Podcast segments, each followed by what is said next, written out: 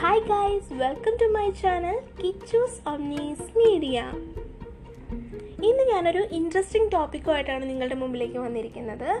എന്റെ ഈ വീഡിയോയുടെ തമ്മനയിൽ നിങ്ങൾ എല്ലാവരും ശ്രദ്ധിച്ചു കാണും അപ്പോൾ തന്നെ നിങ്ങൾക്ക് മനസ്സിലായിട്ടുണ്ടാവും. അതെ ഇംഗ്ലീഷ് ഹൊറർ മൂവീസിൽ മലയാളികളെ ഭയാനകപ്പെടുത്തിയ പാവകളെ പറ്റി അതിന്റെ പശ്ചാത്തലത്തെ പറ്റിയാണ് ഞാനിന്ന് സംസാരിക്കാൻ പോകുന്നത്. ഈ പാവകൾ എങ്ങനെയാണ് ആളുകളുടെ പേടി സ്വപ്നമായത്? ഈ പാവകൾക്ക് പിന്നിലുമുണ്ട് കേട്ടോ ഒരു കഥ. ആ കഥയിലേക്കാണ് കേട്ടോ ഞാൻ പോകുന്നത്. അതുകൊണ്ട് തന്നെ വീഡിയോ ലാസ്റ്റ് വരെ കാണാനായിട്ട് മറക്കരുത് കേട്ടോ വീഡിയോ ഇഷ്ടപ്പെട്ടാൽ ലൈക്ക് ചെയ്യാൻ മറക്കരുത്. ആദ്യമായി എന്റെ ചാനൽ കാണുന്നവരാണെങ്കിൽ സബ്സ്ക്രൈബ് ചെയ്യാൻ മറക്കരുത്. വിലയേറിയ കമൻസ് രേഖപ്പെടുത്താനും മറക്കരുത്. അപ്പോൾ നമുക്ക് വിഷയത്തിലേക്ക് പോയാലോ? ഒരു കാലത്ത് ഫ്ലോറിഡയിലെ ചിത്രകാരനും എഴുത്തുകാരനുമായ റോബോട്ട് യൂജിൻ ഓട്ടോയുടെ പാവയായിരുന്നു റോബോട്ട് പാവ. കുട്ടിക്കാലത്ത് ചെയ്തു കൂട്ടിയ കുറ്റങ്ങളെല്ലാം പാവയുടെ മുകളിൽ ചാർത്തി രക്ഷപ്പെട്ടതാണ് പിന്നീട് പാവയെ അപകടകാരിയാക്കിയതെന്നാണ് വിശ്വസിക്കപ്പെടുന്നത്. ഇപ്പോൾ ഇതിനെ ഈസ്റ്റ് മാർട്ടലോ മ്യൂസിയത്തിൽ പ്രദർശിപ്പിച്ചിരിക്കുന്നു. പ്രേതബാധയുണ്ടെന്നും പാവയുടെ മുഖഭാവം മാറുമെന്നും ചുറ്റുമുള്ള സാധനങ്ങൾ ചലിപ്പിക്കുമെന്നും ആളുകൾ പറയുന്നു.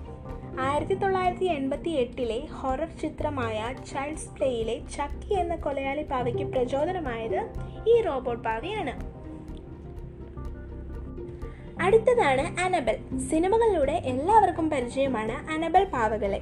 ആക്ച്വലി ഒരു റാഗഡി പാവയാണിത്. അമേരിക്കൻ എഴുത്തുകാരനായ ജോൺ ഗ്രാൻഡ് കുട്ടികൾക്കായി സൃഷ്ടിച്ച ഒരു കഥാപാത്രമാണ് റാഗഡി ആൻ.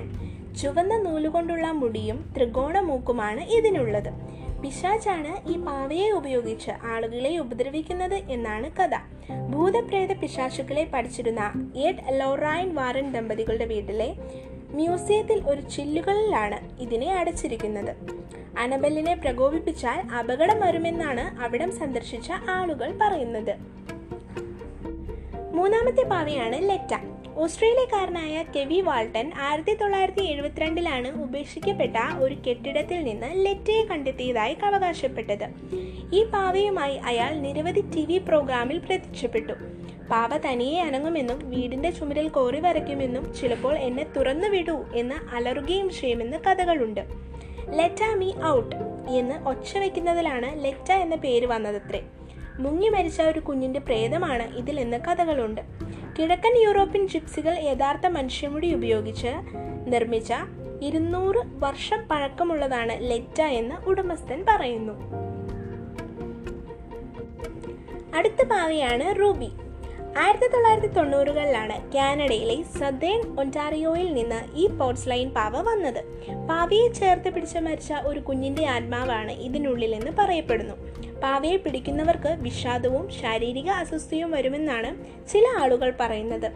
റൂബിയുടെ ചിത്രം കണ്ടവർക്ക് പോലും പേടി സ്വപ്നമാണിതെന്നും ഇന്റർനെറ്റിൽ പ്രചരിച്ചിരുന്നു. ഇപ്പോൾ ഇതിനെ ഒന്റാറിയോയിലെ ഒരു മ്യൂസിയത്തിൽ സൂക്ഷിച്ചിരിക്കുന്നു. അടുത്തതായി പറയുന്നത് ഒക്കിക്കോ പാവയെ പറ്റിയാണ്. ഒരു കുഞ്ഞിന്റെ ആത്മാവുണ്ടെന്ന് കരുതപ്പെടുന്ന പാവയാണ് പതിറ്റാണ്ടുകളായി ജപ്പാനിലെ മന്നേഞ്ചി ക്ഷേത്രത്തിൽ സൂക്ഷിച്ചിരിക്കുന്ന ഒക്കിക്കോ പാവ. നാൽപ്പത് സെന്റിമീറ്റർ ഉയരമുള്ള കീമോണോ ധരിച്ച ഈ പാവയ്ക്ക് കറുത്ത കണ്ണുകളും മുടിയുമാണ്. ഈ പാവയുടെ പ്രത്യേകത എന്താണെന്ന് വെച്ചാൽ ഇതിന്റെ മുടി ഇപ്പോഴും വളരുന്നു എന്നതാണ്. ഇതിന്റെ മുടി പുരോഹിതൻ ഇടയ്ക്കിടയ്ക്ക് മുറിക്കുമെന്നും പറയപ്പെടുന്നു. പതിനേഴ് വയസ്സുള്ള ഒരു കുട്ടി തന്റെ രണ്ടു വയസ്സുള്ള സഹോദരിക്ക് വേണ്ടി വാങ്ങിയ പാവയാണിതെന്നാണ് കഥ. എന്നാൽ ആ കുഞ്ഞ് കുറച്ചു നാളുകൾക്ക് ശേഷം മരിച്ചു. അതാണ് ഒക്കിക്കു പാവയുടെ കഥ. ഒരു പക്ഷേ ഇതൊക്കെ വെറും കെട്ടുകഥകളാകാം. കെട്ടുകഥകളിൽ വിശ്വസിക്കുന്നവർ ഒരുപാടാണല്ലോ.